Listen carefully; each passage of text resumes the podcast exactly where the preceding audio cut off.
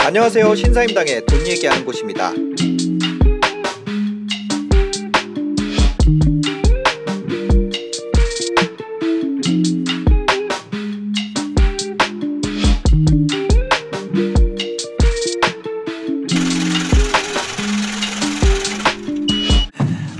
유튜버 신사임당입니다. 오늘도 부동산 좀 아는 선배 부룡님 모시고 어, 부동산에 대한 이야기 나눠보도록 하겠습니다. 안녕하세요. 네, 안녕하세요. 네, 네, 한주 동안 잘 지내셨나요? 백신도 맞고. 아, 백신 맞으셨어요? 네, 잘 끝냈습니다. 어디 어디 거 맞으셨어요? 어, 화이자 맞았는데요. 예. 어, 그저께 맞았는데 어저께 조금 음, 아, 저는 진짜 몸살기. 죽겠던데, 저는. 몸살기 때문에 조금 예. 어저께는 조금 편안하게 쉬려고 애를 좀 썼죠. 아, 저는 그냥 뭐 아무렇지도 않다는 사람들이 많이 있어가지고 네. 그냥 일정을 싹 잡았거든요. 예. 예. 근데 이 잡았다가 취소했어요. 아니 너무 그. 아, 저는 이 두통이 되게 심하더라고요. 음, 첫 번째 두통, 네. 두 번째 메스꺼. 음, 그두 개, 두 가지 때문에 아, 저 2차 맞을 때 좀 걱정이 돼요. 저는. 어, 아, 이게 또, 아. 근데 저는 싫던데. 저는 그냥 약간 몸살 기운 정도로 어. 그래서 다행히 어저께 하루 쉬었더니 오늘 네. 오늘은 크게 문제 없이 어, 이렇게 얘기할 수 있는 것 같아요. 네, 알겠습니다. 저는 많이 아팠어요. 준혜비부님 맞습니다. 저 많이 아팠어요. 재방송 아니고 라이브입니다. 아직 메스틱 안 드셨나 보네요. 맞아요. 어, 그 위 불편감 같은 거 혹시 있으세요? 어, 요, 요즘 들어서 조금씩은 있는 것 같아요. 나이가 먹어서 그런가? 아, 위불편감은 식약처에서 무 위불편감 개선 기능성을 인정받은 현대인의 필수템 프롬바이오 위건강엔 메스틱 1일 1포 하시는 거 어떠신가요? 네. 저도 하나 주셨습니다. 네, 제조원 주 코스메스 바이오, 파메원 주 프롬바이오 건강기능식품 광고입니다. 아니, 하여튼, 네. 그렇다는 거죠. 예. 저 오늘 지금부터 어, 부동산 이야기 좀 나눠보도록 하겠습니다. 어, 완전히 바뀌는 부- 무주택자 내 집 마련 전략에 대한 이야기인데 이게 이번에 완전 바뀐다 그러더라고요. 어, 분양가 상한제 이번 달에 개편안이 발표된다 그러는데 로또 막차 이게 무슨 얘기예요? 사실 네. 분양가 상한제를 실시하면서 분양가를 어느 정도 수준으로 올리지 못하게끔 규정이 되어 있었잖아요. 네네. 이제 그러다 보니까 많은 사람들이 어, 주변 시세는 되게 높은데 네. 분양가는 낮으니까 음. 어, 이거를 분양을 받게 되면 굉장히 나한테 로또 분양 또는 수익이 엄청날 수 있다라고 하는 것 때문에 기대 심리가 상당히 많았었죠. 네. 그래서 뭐 어떤 아파트 단지 같은 경우는 뭐 수백 대, 수천 대일 나오는 그런 상황이 있었었던 게 사실인데 음. 그런 것들을 우리 무주택자분들은 굉장히 기대하시고 나도 뭔가 그렇게 해서 한 단계 더 올라갈 수 있다라고 하는 그런 관심 또는 기대를 하셨던 거는 맞는데 네. 문제는 그것 때문에 부작용이 있었어요. 어. 뭐냐? 실제로 분양이 자, 분양을 하기 위해서 무언가 나와야 되는데 가격이 낮으니까 분양을 하고 싶지가 않잖아요. 그러니까 공급이 음. 네. 줄어드는 문제가 있었던 거죠. 아. 그러니까 지금 현재 가장 큰 문제가 공급이 부족하다 그리고 공급을 늘리겠다. 그래서 삼기 신도시나 기타 그런 것들을 만들려고 하는 건데 네네. 서울이나 기타 이런 지역에서 공급이 늘어나야 되는 상황에 지금 예를 들어 돈천주공 같은 경우도 공급을 해야 되겠다라고 얘기했고 뭐 예를 들어 강남 쪽도 마찬가지고 분양가를 낮추라고 얘기하니까 그럼 나 우리 못해. 그러니까 원래 공급이 진행돼야 될 네. 정상적인 절차가 계속 지연됐었던 거잖아요. 아, 그럼 분양가 상한제를 없앤다는 건가요? 없앤다는 거는 아닌 것 같아요. 네. 개편이라고 하는 거니까 네. 이거를 조금 더 현실적으로 바꾸겠다. 아. 지금 여러 가지 문제들을 발견했으니 네. 이것에 대해서 좀 더 효율적으로 하겠다라고 이제 개편안을 갖다 발표하겠다는 건데 네. 문제는 이거를 보는 사람들의 시각이 지금 전부 다 다르다는 거예요. 아, 한번 화면 보여주시겠어요? 보면 분양가 상한제 개편안이 이달 발표되는데 어 뭐냐 이게 분상제 막차 단지에 관심이 높아지고 있고 어 지푸라기 청약마저 사라질까 무주택자들 우려라고 그러니까- 하는데 뭐가 그러니까- 우려가 된다는 거예요? 그러니까 결국 지금 무주택자들 입장에서 보게 되면 네, 네. 지금 워낙 많은 집값들이 올랐잖아요. 네. 그런데 그 주변의 집값보다 훨씬 더 싼 가격으로 부장가 상한제를 하니까 음. 그 집을 구할 수 있겠다라고 하는 기대 심리가 있었는데 네. 이제 그걸 갖다가 솔직한 말로는 로또죠. 네. 근데 그 부분이 이제 개편을 하겠다라고 하는 부분으로 바뀌게 되면은 어 내가 그러면은 예를 들어서 뭐 한 7, 8억에 분양돼서 10몇 억이 될 수 있는 집 로또 청약 분양을 받을 수 있는 그 대상물이 사라진다라고 하면 기대 심리가 완전히 무너지는 거잖아요. 아, 네. 이제 이런 거에 대한 지금 두려움 이제 이런 것들이 지금 나타난다라고 말씀을 드릴 수가 있는 거고요. 음. 근데 또 정부 입장에서는 이렇게 할 수밖에 없는 게 지금 사람들이 가장 많이 원하는 곳들 같은 경우가 서울과 이제 뭐 수도권에서도 서울에 가까운 곳 이런 곳인데 특히 이제 서울이죠. 근데 서울과 같은 곳에서 공급이 진행돼 줘야만 되는 네. 부분이 계속 진행이 안 되니까 지금 면이 안 쓰잖아요. 네. 그러니까 이런 부분을 좀 현실화시키겠다.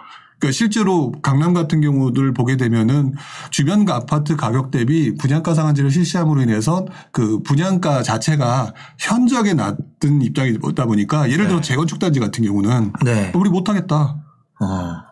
그냥 후분양 하겠다 이런 경우가 되게 많았다는 거죠. 네, 네. 그럼 결국 공급 물량이 지연되는 상황이 발생되니까 음. 정부 입장에서는 무주택을 위하는 것도 좋은데 네. 또 한편으로는 공급 지연이라는 것도 막아야 되는 그런 현실적인 그런 상황이 같이 맞물려 들어가는 거죠. 네. 결국 그것 때문에 지금 분양가 상한제를 개편하겠다라고 하는데 이게 사실상 예상이 됐던 부분이기도 해요. 음. 앞으로 이것 때문에 분위기가 또 한 번 크게 달라질 가능성이 있어 보입니다. 그럼 분양가는 올라가겠네요. 그렇죠.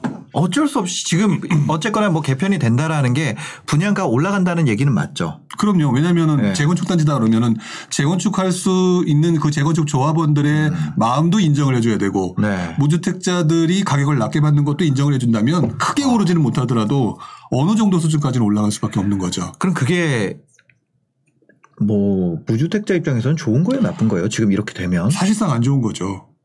왜냐하면 내가 기대했던 그 심리가 네, 네. 왜냐하면 로또 청약을 통해서 뭐 그냥 극단적으로 한 7, 8억 분양 받아서 음. 사기만 하면 당첨만 되면은 한 10몇 억 돼가지고 한 아. 7, 8억 이상 벌 수 있는 네. 그한 방에 게- 사- 사다리를 올라탈 수 있는 그 기회를 네. 이제는 그것마저도 경쟁률이 너무 높거나 또는 불가능한 상황이 된 거잖아요. 예. 그러니까 지금 무주택자 입장에서는 음. 사실상 멘붕 또는 우려 이런 것들이 발생할 수밖에 없는 거고요. 물론 네. 아. 정부는 이것 때문에 심사 기준을 뭔가 좀 체계적이고 구체화시키겠다라고 얘기를 할 거라고 예상은 돼요. 네. 문제는 사람들은 그 내용을 듣고 그래 정부 입장도 이렇겠지라고 이해하는 게 아니라 음. 어떤 면에서는 내가 올라갈 수 있는 사다리가 사라졌다라고 하는 생각이 굉장히 강할 수가 있다라고 하는 게 어떻게 보면 이 시장의 심리 판도가 네. 조금 크게 바뀔 수 있는 그런 부분도 좀 나타날 것 같아요. 아, 분양가 상한제가 아무래도 완화가 되다 보면 네. 그러면은 무주택 자분들 입장에서는 청약 경쟁률이 좀 낮아지는 효과는 있지 않을까요? 이게 그 뭐라 그랬지? 로또 당첨이 없어지니까 네. 그러면 그냥 주변에서 아, 말 그대로 이제 시세를 인정하겠다는 거잖아요. 그렇죠. 그러면 이 시세대로 내가 사던 꼭 음. 이거 새 집을 기다려야 하는 그런 게 좀 적어지다 보니까 상대적으로 네네. 무주택에 대한 무주택 피라고 할게요. 음. 그러니까 무주택자 프리미엄이 이 청약에 내가 참여해서 먹을 수 있는 분양가 상한제로 아래 분양가를 묶어놨으니까 이렇게 컸는데 이걸 줄인다는 거 아니에요? 그렇죠. 그 경쟁률이 좀 떨어지면 음. 내 집만 경쟁률이 좀 떨어지지 않을까요? 그러니까 경쟁률이 떨어지는 그 결과만으로 보면 네. 오히려 뭐 너무 심한 경쟁률 음. 다행이지 않나라고 볼 수도 있어요. 네네. 근데 그거의 그 비하인드를 보게 되면 네. 왜 경쟁률이 주- 줄어들었냐를 생각을 해야 될 텐데 음. 제가 볼 때는 보나마나 아 청약의 당첨 확률이 나는 떨어지니 나는 그러면 청약을 하지 않고 다른 기회를 찾겠다라고 해서 네. 오히려 다른 곳에 풍선 효과가 나타날 수도 있다라는 거죠. 아 어차피 청약해서 먹을 수 있는 게 적어지니까 네, 그렇죠. 무주택으로 내가 계속 청약 넣고 기다릴 필요가 없겠구나. 그냥 사야겠다. 그러면 다른 거라도 네. 기회라도 그러니까 옛날에는 뭐 한 7, 8억이 오를 수 있는 수익에 대한 기대가 시- 컸다면 네. 그러면 1, 2억이라도 음. 내가 다른 걸 현실적으로 할 수 있는 것들을 찾아보자 뭐 이런 쪽의 심리 변화가 나타날 가능성이 있을 거라는 거예요. 그러면 무주택자를 유지해야 되는 이유가 하나가 사라지게 되는 거네요. 그렇죠. 어. 이제 뒤에 또 이제 말씀을 하시겠지만 네. 지금 삼기 신도시 때문에 기다렸잖아요. 네. 삼기 신도시 때문에 기다렸는데 삼기 신도시도 비싸게 할 수도 있겠네요. 네, 비싸게 될 수 있는 소지도 지금 여기서는 아무 말도 없지만 네. 1, 2년이 지나고 난 다음에 실제 삼기 신도시 아하. 분양이 됐을 때는 분양가가 주변 시세도 분명히 올랐거든요. 예를 들어서 교산, 창릉, 고양 네. 창릉 네, 주변이 네. 올랐잖아요. 네. 이미 올랐다라고 하면 또 그 동네는 교통망 구축한다라고 분명히 얘기했고요. 예. 그럼 교통망 구축 때문에 호재가 발생을 할 것이고요. 그래서 주변이 올랐으니 주변 시세와 또 맞춰서 아무래도 그거보다는 싸게 분양을 해주겠지만 네. 내가 기대했던 심리보다는 생각보다는 높아질 수밖에 없는 상황이 나타날 가능성이 있어요. 아, 이거. 그럼 이거 부- 분양가 상한제 개편안이 이달 아직 발표는 안 된 거죠? 네, 정확하게 발표는 아, 안된것 발표는. 안 된 거고 네. 이거는 뭐 기다려 봐야겠네요. 그러니까 내용을 봐야 될 것 같긴 해요. 네. 네, 하지만 음. 예전에도 그랬고 지금도 그랬지만 결국에는 이 상황 자체는 여러분들의 지금 머리를 되게 복잡하게 만들면서 네. 앞으로는 지금까지의 흐름과 전혀 아니 전혀까지는 아니더라도 조금 다른 흐름이 나타날 수 있는 가능성이 좀 높아진 것 같긴 해요. 아.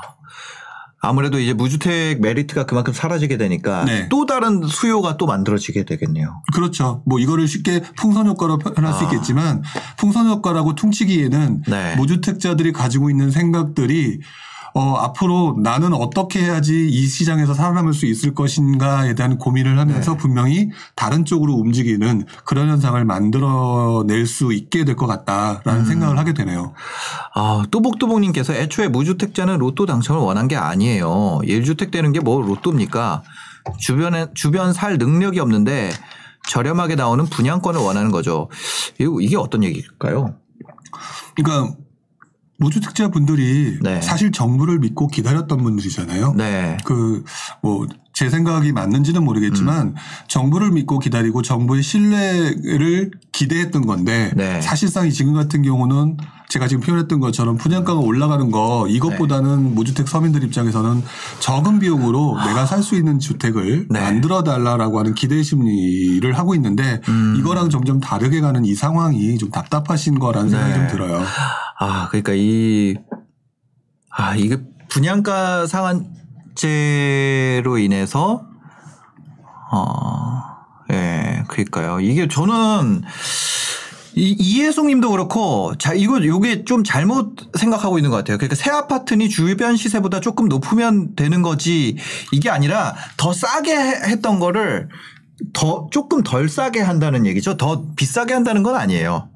네. 그렇죠. 근데 이제 그게 결국에는 모든 판단이고 모든 그 결과물은 음. 네네. 내 생각에 의해서 현상이 나타나는 것 같아요. 네네. 그래서 조금 싸게가 아니라 더 싸게, 어, 굉장히 싸게였다가 덜 싸게 한다니까 네. 덜 싸게 만들어도요.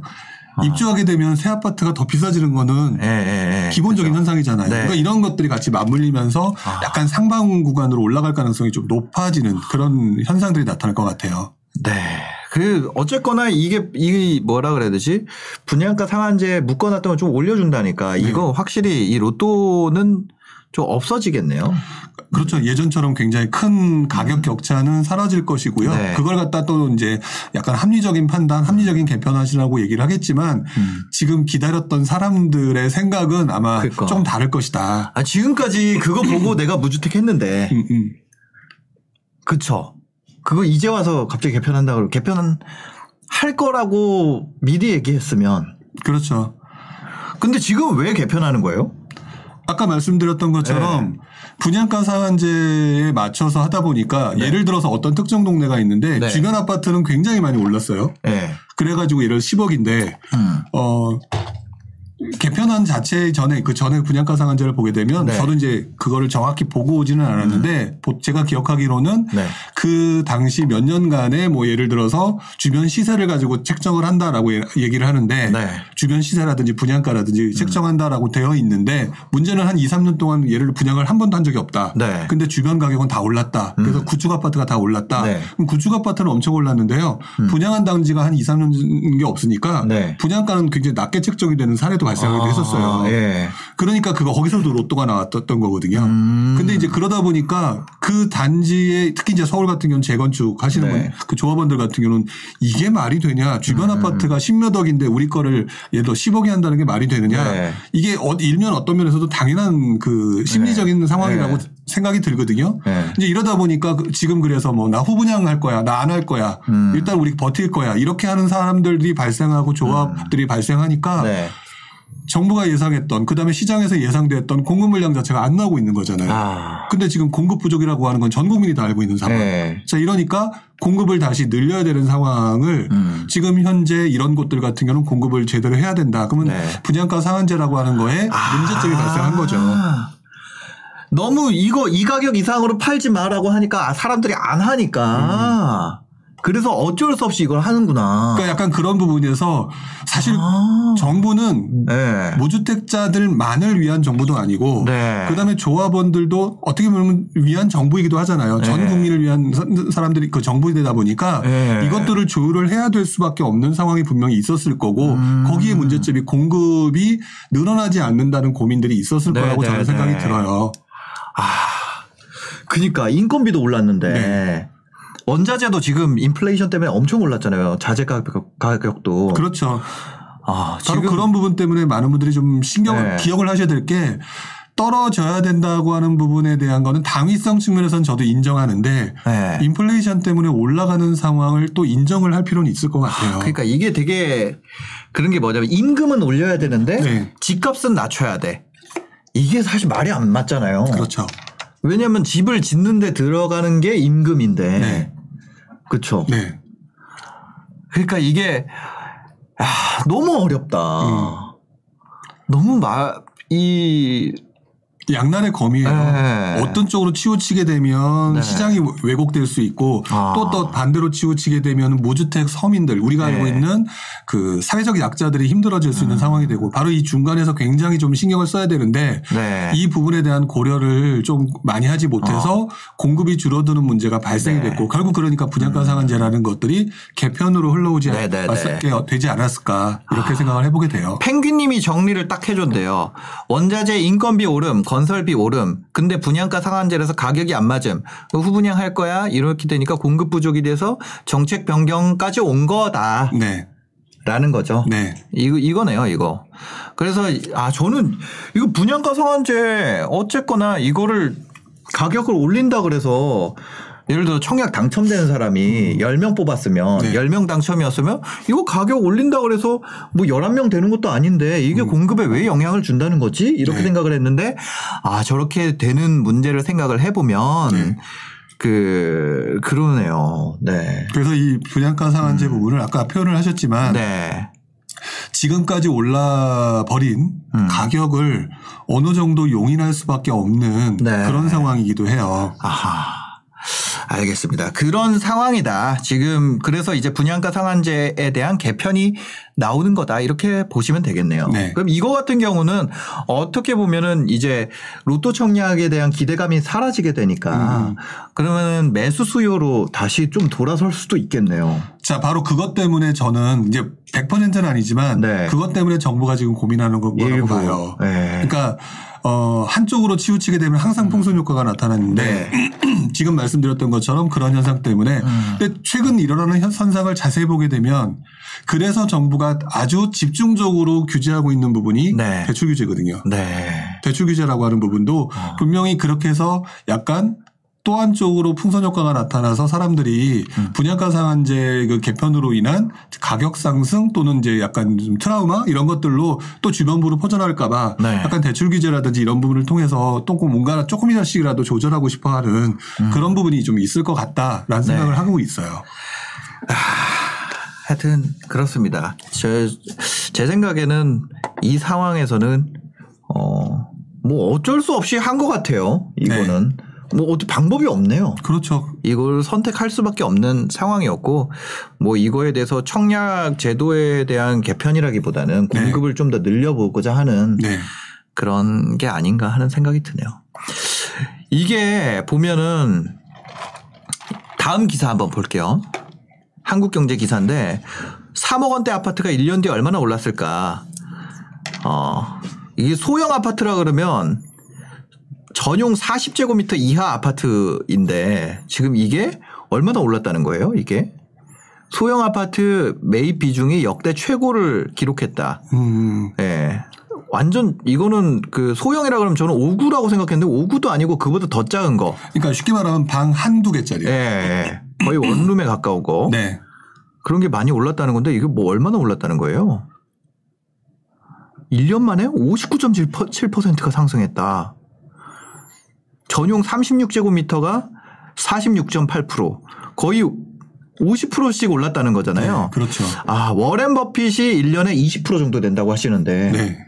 소형 아파트 50% 올랐대.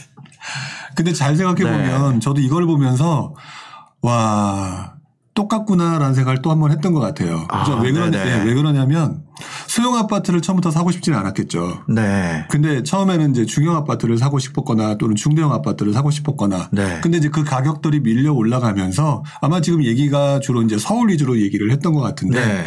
서울을 벗어나고 싶지는 않은 상황에서 음. 상황에서 결국 그렇다면은 중형 아파트도 살 수 없는 상황이 되니 네. 옆으로 움직일 수밖에 없겠구나라고 해서 소형 아파트로 이동하게 되는데요. 네. 재밌는 거는 이 시기에 네. 요 이 시기에 보게 되면 한번 보시면? 아시겠지만 이게 2007년 기사예요. 아, 이때도 2007년이 그거잖아요. 금, 금융 위기를 앞두고 있는. 앞두고 그다음에 2006년도에 전 그 서울 수도권에 완전 네. 급등장이 나왔을 때 직후예요. 아, 나 이거 지금 기사인 줄 알았어요. 네, 2007년 기사입니다, 이게. 네. 그러니까 제가 이걸 보면서 제가 이 얘기를 가끔 하거든요. 아. 보시는 것처럼 여기 보면 작은 평형의 아파트 가격이 중대형보다 더 많이 오른 것으로 나타났다. 이렇게 돼 있잖아요. 예, 그 요즘에 호갱노노지만 이때는 스피드뱅크였네요. 네, 예, 그렇죠. 그게 바뀌었네. 음. YTN은 그대로입니다. 네. 예, 근데 와 20평형 미만이 이만큼 올랐는데 40평형 때는 0.39%. 예. 근데 그 당시 상황을 다시 한번 돌아보게 되면 네. 이게 2007년이잖아요. 네. 3월일로 되어 있는데 네. 이때 상황도 당시까지 유행하던 아파트 가격의 상승의 대세는 음. 그 중대형 아파트였었어요. 네. 근데 중대형 아파트가 되게 많이 올랐고 그 다음에 이제 중형 아파트, 그러니까 30평대 아파트가 따라서 오르는 과정에 네. 그때부터 시작해서 어 이게 너무 심하게 많이 올랐다라고 아. 생각을 하면서 되게 이제 사람들이 힘들어하고 있을 때 전세 가격도 오르고 네. 그 당시에도 또 대출 규제가 DTI 규제라는 게 처음 시행되고 있을 때예요. 아, 네. 이제 이러다 보니까 내가 할 수 있는 한도는 점점점 줄어드는데 음. 내가 여기서 해야 되겠다. 근데 해야 될 게 뭐냐? 할 수 있는 거는 소형 아파트밖에 없었던 거죠. 아. 그러니까 그때랑 똑같 완전히 똑같은 건 아닌데요. 네. 지금도 그래서 이 흐름이 살짝 어. 소형으로 간다라고 생각을 해볼 수도 있는 거고요. 네. 더 나아가게 되면 제가 볼 때 아까 좀 전에 분양가 상한제 개편을 하게 되면은 네. 사람들의 로또 청약에 대한 기대 심리가 떨어진다. 네. 라고 하면서 다른 현상으로 바뀌면서 사회적 분위기가 바뀔 수도 있겠다라고 말씀드렸잖아요. 음. 그게 뭐냐라고 한다면 예전에 나타났던 현상이 바로 소형 아파트의 상승이었고요. 그 다음에, 그 다음에 나타났던 게 네. 소형 아파트, 서울에 있는 소형 아파트도 살 수 없다. 근데 나도 돈을 벌고 싶어. 음. 그러면 나타나는 현상이 빌라 가격의 상승이에요. 지금 그러고 있잖아요. 네. 그러니까 이런 것들이 지금 다 같이 맞물리면서 네. 또 이제 빌라 같은 경우는 사실 살고 싶어 하지 않는 경우가 되게 많은데도 불구하고 지금 또 여러 가지 얘기 중에 하나가 네. 로또 그 오세훈 시장이 서울시장이 됨으로 인해서 다시 뭐 뭐 공공재개발부터 시작해서 네. 기타 재개발 관련돼서 되게 많이 이제 신경을 쓰고 있고 물론 네, 네. 정부도 신경 쓰고 있잖아요. 네. 이런 상황이면 아 조금 호재들이 발생하니까 빌라 음. 시장으로 관심도가 되게 높아지고 네. 넘어갈 수밖에 없는 그런 상황이 있다라는 거죠. 근데 지금 제가 그런 얘기들을 얼마 전에 이제 서울시장 네. 선거가 있었고 그때 이제 나왔던 얘기 중에 공급 가속 에 대한 이야기들이 굉장히 많이 있었거든요. 네. 모든 그 후보분들이 공급에 대해서 얘기를 했었고 뭐 네. 몇 몇십만 호부터 뭐 몇백만 호까지 막 얘기들이 엄청 많았어요. 네. 근데 지금 일단 지금은 공급이 그래서 진행이 잘 되고 있나요? 지금 저는 공급이라는 단어 자체는 인터넷상부터 시작해서 그냥 네. 뉴스에 엄청나게 돌아다니는 것 같은데 네. 실체는 없는 것 같아요. 아, 그죠. 지금 뭐 그러고 나서부터 재건축이나 재개발 단지 뭐 가속해 시켜가지고 네. 그때 그 뭐 안철수 후보 이런 분들도 막 그 재개발 빌라촌 네. 가서 막 이렇게 안에 보고 한 사진도 많이 찍고 네. 막 그랬던 것 같은데 이제는 좀 시간이 지났는데 네. 뭔가 그런 게 가시적으로 뉴스도 없고 네. 그러니까 지금 제가 그 느껴지는 거는 야. 그 전에는 사실 저는 선거나 이런 거 아예 관심이 없었거든요. 네. 별로 정치에 대해서 진짜 무지합니다. 민주주의 사회에 살지만 제가 정치 아예 모르거든요. 네. 근데 그때 막 출연 신청이 와가지고 음. 봤던 거예요. 그 공약이나 이런 것들을. 근데 네. 다 공급이랑 뭐 재개발 이걸 공공으로 하냐 뭐 이런 차이만 있었지 네. 전부 재개발 그 재건축 가속시키는 거에 대해서 공급을 부어가지고 집값 잡겠다 이런 거에 의견이 없- 차이가 별로 없었거든요. 네. 근데 실제로 되고 나서부터 봐도 없어요. 그렇죠. 네. 저는 저도 정치에 대해서 관심이 그렇게 크게 없는 사이지만 네. 약간 테마주 같은 느낌이 있어요. 네. 그래서 그때 어떤 그 순간에 이슈가 되면 팍 떠오르는데 막상 그 부분이 지나고 나면 지금 뭐 크게 얘기는 별로 없는 것 같고 물론 물밑에서 뭔가 준비는 하고 있겠죠. 네, 네. 근데 그 물밑에서 준비하고 있는 게 구체화가 될 때까지는 이렇게 시간적인 텀이 걸린다. 아, 그러니까요. 예. 걸리는데 지금 현재 당장 이분들은 이제 움직여야 되는 사람들이 더 네. 태반인데 이분들이 이제 가장 큰 문제가 되는 거죠. 그래 이게 공급이 지금 그냥 저는 잘 모르지만 네. 지인이나 이런 데 보면은 공급이 2024년까지 없잖아요. 그렇죠? 네, 없는 걸로 나오죠. 없는 걸로 나오잖아요. 네, 그렇죠. 그 이거 갑자기 그때까지는 그러면 지금 상황에서 답이 없는 거 아니에요? 그냥 그렇죠. 솔직히 그냥 답 없는 거잖아요. 답이 없기 때문에 지금 요즘 같이 변동성이 심한 뭐 금리 인상 얘기도 나오고 네. 뭐 여러 가지 얘기가 나옴에도 불구하고 지금 어느 정도는 이 상승장이 이어질 거라고 많은 그 전문가들이 얘기하는 것들이 가장 근본적인 그 밑바탕에 있는 공급 부족이 해결이 네. 안 됐기 때문에 좀 더 이어질 거라고 보는 거예요. 근데 해결할 수 있는. 방법이 없잖아요. 현재로서는 그렇죠. 그거 양도세 완화하면 해결될까요? 저는 확실히 완화하면 해결은 네. 어느 정도는 된다고 봐요. 아 그래요? 왜 집값이 좀 그러냐면- 떨어질 거라고 보세요. 네, 왜 그러냐면 네. 왜 그러냐면 이게 참 심리가 그런 게 지난 몇 년간 네. 그러니까 물론 이제 이게 아마 서로 입장들이 다르실 거예요. 네. 근데 이제 어떤 특정 입장이 아니라 뒤에 물러나서 보게 되면 음. 무주택자는 이분들한테 그만큼의 수익의 혜택을 가게 하는 게 속상하죠. 네. 그러니까 그거는 인정하겠는데 음. 일단 한번 뒤로 물러나서 보자고요. 네. 뒤로 물러나서 보게 되면 지금 현재 몇 년에 걸쳐서 정부의 강력한 규제에도 불구하고 음. 수익을 내기 위해서 어쨌든 본인들이 베팅하신 분들이에요. 네. 그 베팅하신 분들이 또 그만큼 수익을 냈는데 문제는 세금으로 뺏기는 상황이잖아요. 네. 그러다 보니까 이걸 가지고 가겠다라고 얘기했는데 음. 이 중에 있는 수많은 사람들 뭐 전부 다는 아니겠지만 이분들이 네. 양도세 일부 완화해 줄게라고 얘기했을 때는 네. 증여도 좋지만 아 이제 확실히 수익 확정시키고 음. 일단 나 그동안 스트레스 받았으니까 일단 네. 빨리 끝내버리고 싶어라고 하는 사람들도 생각보다 많을 거예요. 네. 네. 그분들이 물건을 내놓는데 그분들이 물건을 내놓는 물량들이 음. 어떻게 보면은 분명히 단기간에 어떤 특정 시점을 주면서 완화하겠다라면 단기간에 굉장히 많이 쏟아지겠죠. 어. 단기간에 던지게 되면은요 네. 물건들의 총량이 늘어날 것이고 어. 그렇게 되면 분명히 누군가는 누군가는 수많은 물량들에 의해서 경쟁이 붙으니까 음. 네네. 조금 더 가격이 떨어지거나 또는 물량이 많으니까 선별할 수 있는 상황이 될 거예요. 네. 저는 그래서 분명히 공급이 단기적으로 이 물량은 분명히 있거든요. 네. 공급 물량은 있는데 이분들이 움켜쥐고 있으니까 안 나오는 거니까 음. 그래서 오히려 그분들한테 수익을 주는 거에 대해서는 속상한 분이 있을지 몰, 부분이 있을지 몰라도 네. 물량이 쏟아지게 됐을 때 이 단기간 물량의 증가는 음. 이게 수요 공급의 원칙에 있어서 가격이 상승으로 갈 수는 전혀 없죠. 아. 그렇기 때문에 네. 어, 많은 분들이 양도세 중과라고 하는 부분을 그 빠져나갈 구멍을 만들어 주게끔 해서 물량을 던지게 해라라고 유도하는 게 음. 네. 지금 단기적으로 물량이 나올 수 있는 거는 그 정도 수준밖에 없으니까요. 아, 근데 그 뭐야 실거주 1주택에 대한 양도세는 네. 지금도 완화를 하고 있잖아요. 네, 그렇죠. 예, 12억까지로 또 바꾼다 음, 그러니까. 그분들은 어차피 안 늘었죠. 예. 근데 이제 신규 진입 측면에서 보면 네. 다주택자에 대한 양도세 완화가 된다 그러면 아, 나도 다주택 해야겠다. 이렇게 생각할까 봐. 아, 물론 그렇게 될 네, 수 있는데요. 네. 그래서 정부가 바보가 아닌 이상 네. 분명히 한시적으로 해야 된다는 거죠. 아, 한시적으로 할 거예요. 그러면 이제 또 한다. 그러면 기존 다주택자 양도세 완화는 되지만 추가 취득주택에 대해서는 안 된다 이러면 그럼 기존의 다주택자들만 좋게 하냐 막 이러면 난리 나겠네. 막 하여튼 이거는 진짜 부동산은 아, 진짜 노답이에요. 저는, 저는 개인적으로 네. 부동산이 하락했으면 좋겠다라는 사람이에요. 음, 예, 왜냐면 저 같은 경우는 돈, 현금 가지고 있는 것보다 부동산 가지고 있는 게 더 낫다고 생각하기 때문에 네. 더 싸게, 더 싼 값에 더 많이 바꿀 수 있으면 음, 웬만하면 돈보단 부동산을 갖고 있어야겠다 이렇게 생각하는 주의이기 때문에 네. 예를 들어서 내가 천만 원에 하나로 바꿀 수 있어요. 뭐 네. 주거든 비주거든. 네. 근데 백만 원에 하나로 바꿀 수 있으면 저는 thank you죠. 음, 예. 그래서 그래서 저는 하락했으면 좋겠고 네. 뭐 그쵸 올라나 내리, 내리나 어차피 그거 내가 얼마나 더 많이 갖고 있느냐 이런 건데 음, 그러니까 양극단에서 자꾸 네. 모든 거를 관점을 자꾸 보시니까 어 이게 지금 답이 없는 건데 아 이 중간에 중용이 참 중요한 것 같아요. 근데 지금은 너무 이거는 한쪽으로 그러니까 치우쳐져 있는 빨리 것뭐 같다는 공- 생각이 들어요. 공급에 대한 것들이 그 전문가분들이 올 때마다 제가 여쭤보거든요. 이거 집값을 잡으려면 어떻게 해야지 될까요? 이거 물어보는데 다 지금은 노답이 노답. 네, 지금. 그렇죠.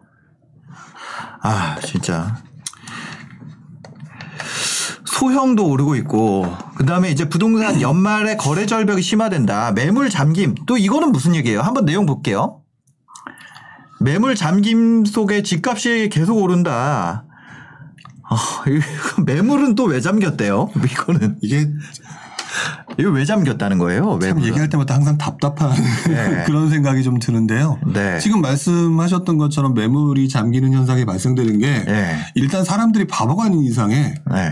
지금은 어떻게 보면 집을 가지고 있는 사람들은 thank you인 상황이에요. 음. 왜 그러냐면은 지금 현재 매수 심리 또는 네. 집값이 상승할 것이다라고 생각하는 사람들의 심리 상태는 네. 굉장히 그 지수가 높은 상황이거든요. 음.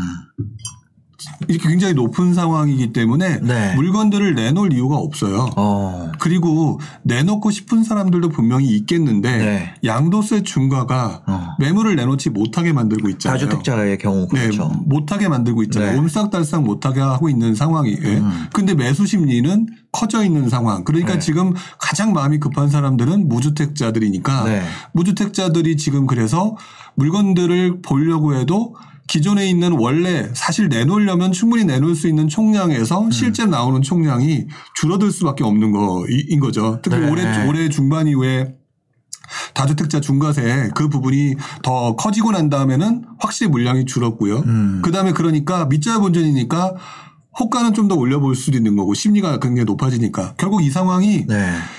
기존에 있어서 나올 만한 매물조차도 지금 싹 마르게 만들어 버렸고요. 아. 그러니까 매물은 지금 줄어들고 원래 매물이 줄어든다는 게 거래량이 줄어든다는 얘기를 보통 얘기를 네. 하는데 거래량이 줄어든다는 얘기가 주식에서도 그렇고 부동산에서도 그렇고 네. 가격 하락의 신호라고 보는 경우가 일반적인 상황이었었어요. 어. 왜냐하면 살 만큼 샀으니까 네. 더 이상 살 사람이 없어서 음. 매물이 별로 없고 네. 그래가지고 집값이 나중에 시간이 지나면 떨어진다 보통 이렇게 많이 그렇죠. 봤거든요. 그렇죠. 그렇죠. 네, 그렇게 봤는데 지금 상황은 음. 그 눈에 보이는 상황은 똑같은데 네. 그전 상황이 왜곡돼서 나타나는 현상이에요. 어. 그게 뭐냐면 아까 말씀드린 매수, 매수 심리는 극대화 음. 그 다음에 상승할 것이라고 생각하는 사람들은 많고 네. 팔 수는 없고 강제로 묶여서 내놓지도 못하고 네. 그러니까 지금 거래량 자체가 아. 나오는 물건 없으니 거래량이 줄어드는 건 당연하고 네. 이왕이면 또 호가를 올리고 그러니까 요즘에 나타나는 현상이 이것뿐만 아니라 신고가 달성하는 데가 되게, 되게 많은 거예요. 네. 어쩌다 거래되는데 이 멘탈에서 이기지 못한 사람이 그 고가를 받아주는 상황인 거죠. 아, 아니 지금 매물 숫자가 줄어들고 있다는 거잖아요. 네. 매물이 줄어드는 거래량 감소는 네. 그거죠. 혹시 그 주식 쪽에 작전 칠 때 어떻게 치는지 아세요? 뭐 제가 정확히는 모르죠. 일단 그 최대 주주 있잖아요. 네. 최대 주주한테 가서 설득을 해요. 이 매물 내놓지 마라. 그래서 최대 주주랑 그 아, 저도 잘 모릅니다. 저도 잘 모르는데 이제 그 제가 이제 증권 방송 있을 때 네. 들은 게 음. 최대 주주가 묶이지 않으면 네. 작전을 칠 수가 없대요. 음. 그래서 먼저 이제 창업자나 그 보통 이제 작은 회사들은 네. 최대 주주가 창업자인 경우가 많잖아요. 그래서 창업자를 묻고 그 다음에 어 남은 물량을 사 모으는 거예요. 음. 그 다음에 이제 매물을 묶은 다음에 하나씩 고가를 빵빵 치면서 네. 가볍 그 가격을 주식을 가볍게 만든 다음에 음. 작은 거래량으로 계속 올리는 거거든요. 네. 점으로 네. 그렇게 한다 그러더라고요. 근데 이제 그 지금 이 매물이 잠기는 상태에서 작은 물량으로 신고가 계속 치는 게 아, 이게 약간 그런 느낌, 그런 느낌에 되게 가깝다라는 생각을 버릴 수가 없는 것 같아요. 매물이 이렇게 잠겼는데 한두 건 거래되는 게 신고가 나오면서 상승 속도가 빠르게 나오는 거. 네. 이런 거 근데 결국 작전 매물들은 빠질 때 점 하한가로 빠지거든요. 그렇죠. 그러니까 그러니까 그래서 보통 하그그 이후에는 떨어질 가능성이 높다라고들 많이들 얘기하시는 네, 거잖아요. 네, 네. 그러니까 저도 어떻게 보면 지금 나타나는 현상은 되게 비슷한데 음. 그전 단계에서 지금 보여지는 게 네. 누- 거기서는 이제 작전인지 모르겠지만 네. 어떻게 보면 이건 작전이라기보다는 작전이라기보다는 그거처럼 된 거죠. 네, 그것처럼 된 네, 거예요. 제도적으로 묶어버린 거니까. 그러니까 이거는 작전을 친 게 아니라 네. 정부가 만들어 놓은 환경 자체가 그런 상황으로 빠지게끔 만들어 버린 약간 그렇게 하려 게- 그런 건 아닌데. 네, 그 목적은 그게 아니겠죠. 와 세상에 그 저기가 됐잖아요. 그 뭐야 보호 예수처럼 네. 그 처음에 비상장 그 주식 사면 네. 상장하고 나서 얼마 동안 못 팔게 하거든요. 그런 것처럼 지금 보호 예수로 묶어놓고 신규 유입만 풀어준 거잖아요. 왜냐하면 일 1주택자는 취득세도 1.1%고 음. 네. 그러니까 진입 시장은 열어놓고 음. 약간 애매하게 된 것 같아요. 예. 바로 그 부분 때문에 지금 뭔가가 하여튼 네. 좀 완벽하게 만들어진 어떤 그 틀 안에서 움직이는 게 아니라 네. 그냥 대충 틀 만들어 놓고 아, 각- 억지로 우겨 넣다가 뭐 뭐가 이렇게 튀어나와가고 삐져나가고 지금 그런 느낌이 네. 좀 많은 것 같아요. 아, 그래서 이 다주택자 물량이 좀 많이 아, 모르겠어요. 말, 말, 말을 말아야지. 제가 괜히 이거 얘기했다가. 네. 그렇습니다. 그래서 지금 어, 어머, 제가 껐네. 이거 혹시 채팅창에 계신 분 중에 실수로 크롬 창 껐을 때 단축키 뭐 누르면은 복구되는지 알 수 있을까요? 예, 그거 아시는 분 있으면 좀 알려주세요. 제가 실수로 꺼가지고. 근데 이제 뭐냐 진입 시장이 그 아까 얘기했잖아요 매물을 잠가놨는데 네. 신고가를 진입이 진입하는 분들이 치면서 네. 고가를 치니까 이제 이거를 막기 위한 정책들이 나왔습니다. 네. 뭐냐 다시 한번 보여주세요. 화면 보여주시면 대출 한도 늘려달라 실수요자 불만 속출 이제 그거를 묶은 거죠. 네. 진입을 묶자. 음. 근데 취득세율로 묶을 수는 없으니까 네.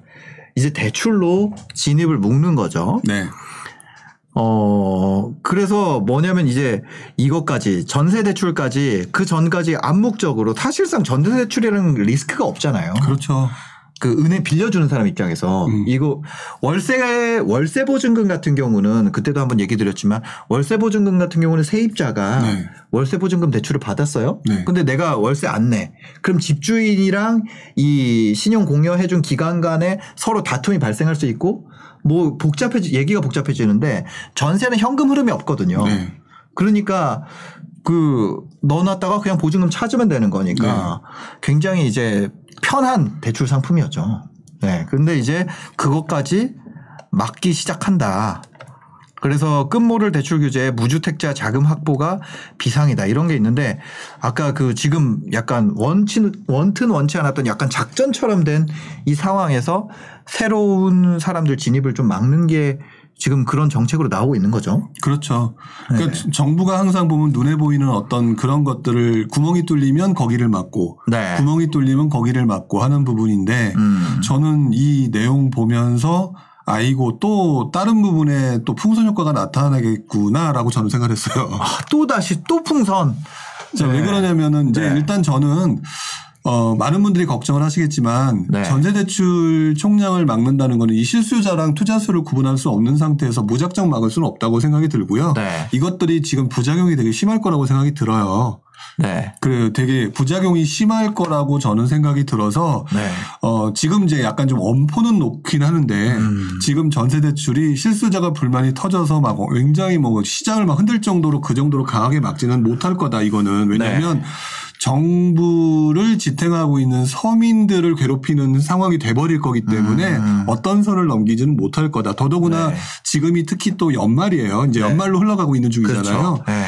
그 대출 쪽 상황을 항상 보게 되면은 음. 보통 연, 그 연초에 계획을 세워가지고 그거를 갖다 달성하고자 하는 목적이기 때문에 네. 후반부로 가게 되면은 대출을 받기가 점점 어려워지는 구간이 나와요. 아 원래 그렇죠. 네. 그 매년 나오는 거긴 하죠. 네. 그러니까 네. 내년 초에는 다시 조금 또 다른 계획을 세울 거기 때문에 네. 조금 지금과 같은 상황에서는 음. 어 되게 힘든 상황이 있겠지만 음. 내년 초에는 조금 다시 이제 뭔가 좀 숨통이 튀는 그런 상황은 발생할 거라고 생각이 들어요. 네. 이제 그렇기는 한데 음. 제가 우려하는 부분은 딱 한 가지예요. 음. 이 부분이 대- 전세 대출도 못 받고 이제 아파트를 못 가게 되면 네. 저는 크게 나타나는 현상이 첫 번째는 월세화가 또 가속화될 가능성이 높다. 아 월세화. 네. 아이 월세화가 어떻게 그게 될까요? 지금 전세를 할 수가 없는데 네. 전세를 할 수가 없는데 또 대출도 못 받는 상황이 된다. 뭐 여러 가지 상황이 되게 되면은 음. 네. 결국 전세 보증금을 내버려둔 상태에서 음. 월세를 좀 더 내는 새롭게 신설하는 뭐 이런 그러니까요. 식으로 갈 수 있는 걸 거고요. 그 저번 시간에 이 얘기를 했더니까 댓글에 그런 게 많이 달리더라고요. 아니 갭 투자한 분들은 전세로 해가지고 이 차이로 산 건데 월세로 돌릴 만큼 돈이 없기 때문에 월세화가 되는 게 안 돼요. 근데 제가 그거 보면서 너무 답답했던 게 네.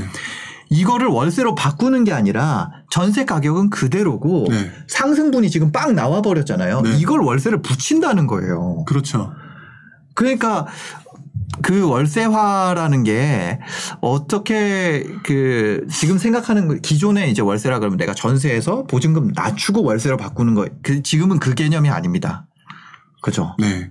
그러니까 거기에다가 네. 거기에다가 이제 그 부분뿐만 아니라 하여튼 모든 갭 투자를 하셨던 분들도 머리 궁리를 할 거고 또 지금 현재 이 정도의 집에서 만족하고 살았던 분들은 다른 데로 갈 수가 없으니까 네. 또 그런 부분을 갖다 서로 똔똔을 치기 위해서는 음. 월세화로 갈 가능성이 있다는 거고요. 네. 두 번째로는 하방 구간에 그동안 보지 않았던 매물들 아까 좀 전에 보셨던 것처럼 소형 아파트가 예전부터는 관심이 없었던 대상이에요. 네네. 지난 몇 년간. 아. 근데 글로 간다는 거면 차라리 그러면 지금 내가 중형 아파트 살았던 또는 네. 중소형급에 살았던 사람들이 음. 소형으로 가거나 또는 빌라 시장으로 가거나 네. 또는 아파트 시장으로 가거나 해서 음.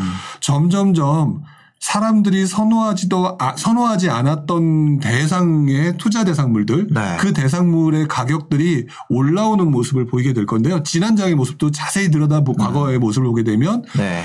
신기하게도 빌라 오피스텔 시장이 2007년 8년도 요 시점에 급등을 했어요. 아. 그러니까 그런 부분들이 있기 때문에 그때도 전세 가격이 물론 이제 지금과 같은 전세 대출이나 이런 것들을 강력하게 했던 시기는 아니지만 네, 네. 그때는 DTI 규제라는 부분에 처음 적용되는 시기이긴 했지만 음. 약간 규제라고 하는 부분, 대출 규제라는 부분이 그렇게 맞물려 들어가는 부분을 네. 생각해 보면 하방 구간에 가격이 쌌던 매물조차도 오히려 밀고 올라와서 음. 네. 상승 초반에 입지가 좋은 것의 가격들이 급등, 그다음에 시간이 지나면서 중급지 구간에 있던 것들이 급등, 음. 그다음에 아, 하- 아파트 하급지 구간의 급등 말고도 and 대상 다른 상품들의 하방 구간까지도 밀려 올라갈 수 있는 네. 그분들이 그걸 갖다가 대체주로 선택할 수밖에 없는 상황이 보니까 그런 상황이 발생될 수 있는 소지도 조금 있어 보인다. 그래서 네. 저는 전세 대출을 우리가 엄청나게 우려하는 것처럼 그렇게 쉽게는 못 막을 거다라는 생각도 좀 있어요. 음. 네.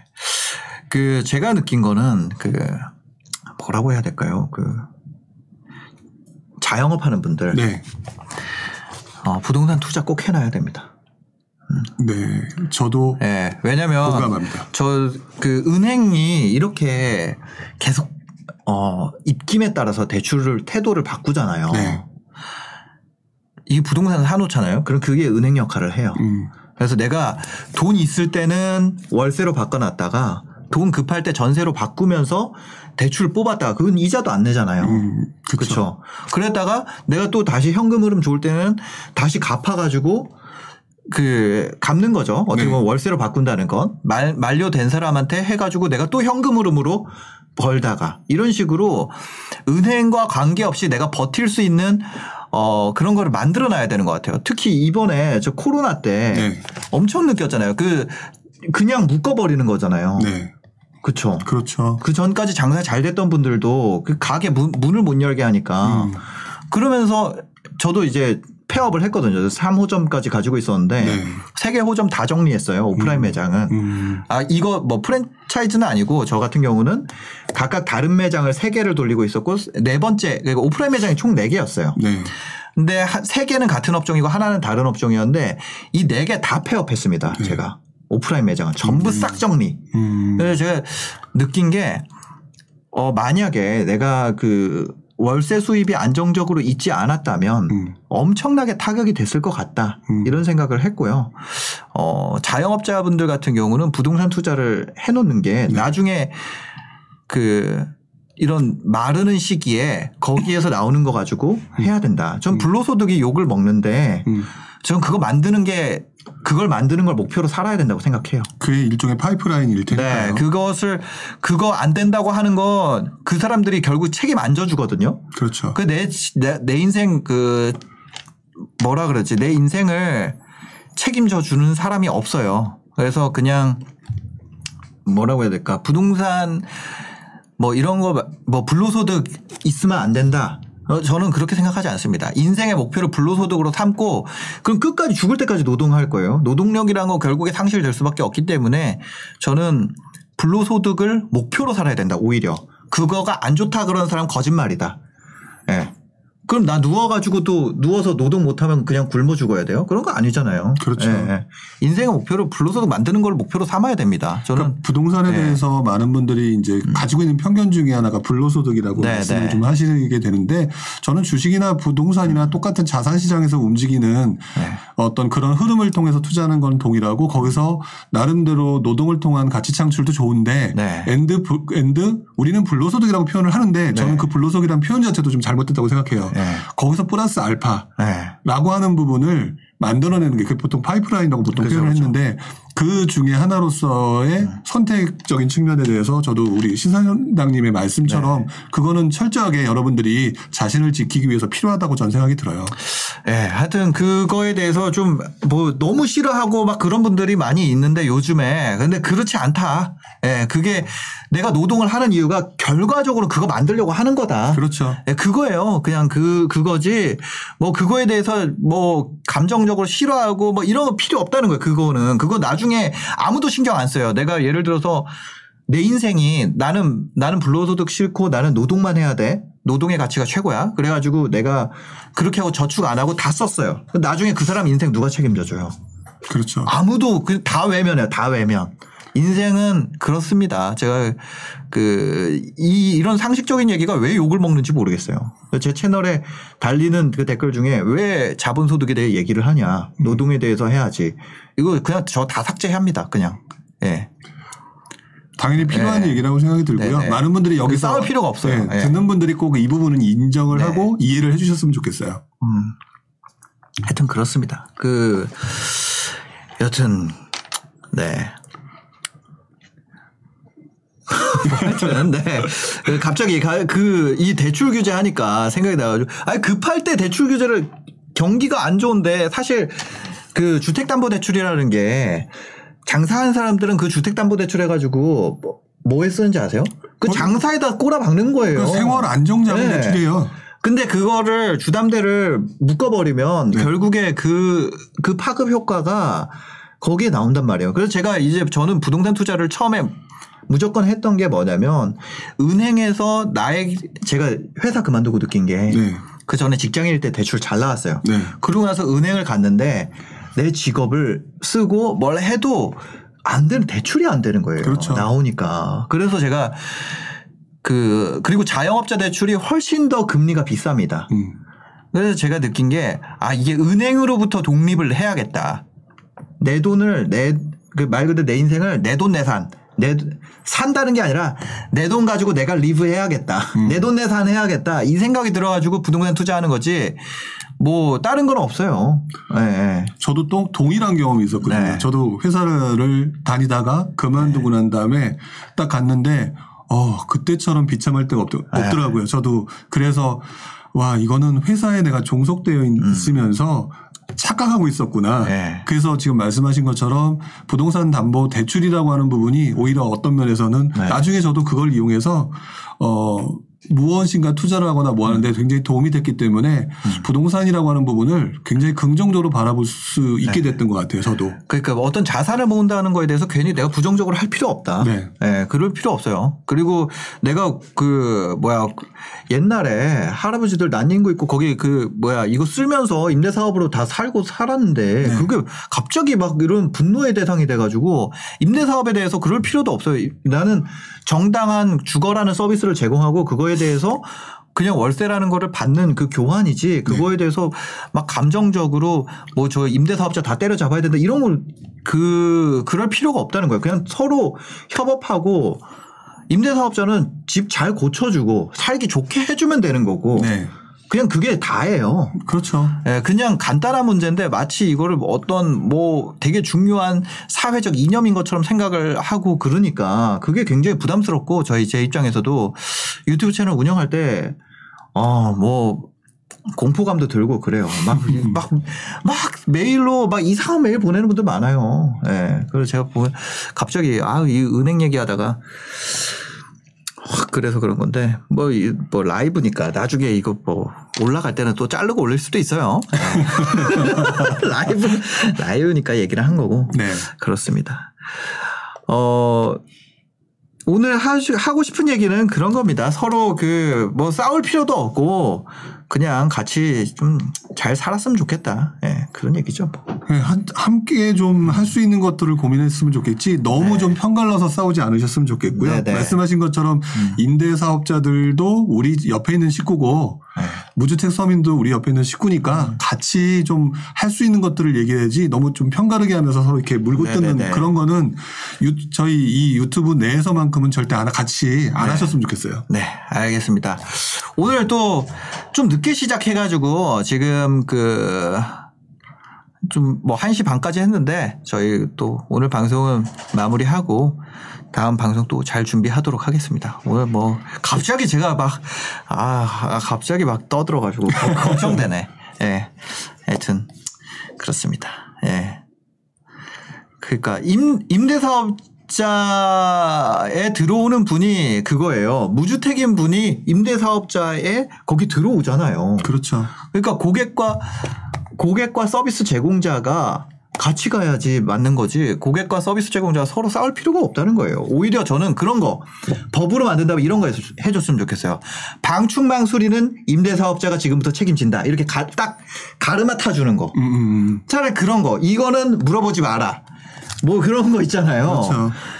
어, 아니면 뭐, 큰 아파트 단지처럼 장기 수선 충당금 있잖아요. 그런 것처럼 임대사업자는 어, 세입자의 요청에 따라서 수리를 30일 이내, 이내에서 하기 위해서 임대사업 소득의 일부를 충당금으로 쌓아야 된다. 음, 음. 뭐 이런 것들 있잖아요. 그런 거를 해주는 게 사- 솔직히 무주택자한테도 좋고 임대 들어간 사람한테도 좋고 임대하는 바- 사람한테도 좋고 그런 거지. 그거에 대해서 뭐 실제 뭐가 필요한지 이런 것도 살아보면은 아시잖아요. 예, 집주인이랑 뭐 그런 거 뭐 그런 거 같아요. 그 실제 필요한 거. 예. 이 기존 임대 사업자들이 갑질했다 그랬는데 반대로 역전세 시장에서는 임차인들이 갑이에요. 역전세 역전세 시장도 있었어요. 역전세 때도 있었고 뭐 그런 그래서 하여튼 뭐 그렇습니다. 예. 여튼 오늘 또뭐뭐 이거 저거 많이 떠들었는데 네 그러네요. 좀 끝나는 무렵에 조금 좀 네. 찜찜하는 구석도 있긴 하는데 네, 네, 여러분들이 시장을 바라보고 그다음에 저희가 말하는 그 말 속에 있는 그 진정성 그런 것들을 네. 조금 잘 이해해 주셨으면 좋겠다 이런 생각이 듭니다. 네, 알겠습니다. 오늘 방송 아, 류켄두이님도 갑자기 들어와가지고 네, 형 힘내 막 이러네요. 잡혀가면 내가 사식 넣어. 아니 뭘 어딜 잡혀간다는 거야? 이런 얘기했다고 잡혀가는 세상입니까? 이거 뭐이그 정도는 아니에요. 하여튼 뭐 여튼 오늘, 오늘 방송은 지금 마무리하도록 하겠습니다. 네, 영상 봐주셔서 감사합니다. 행복한 하루 되세요.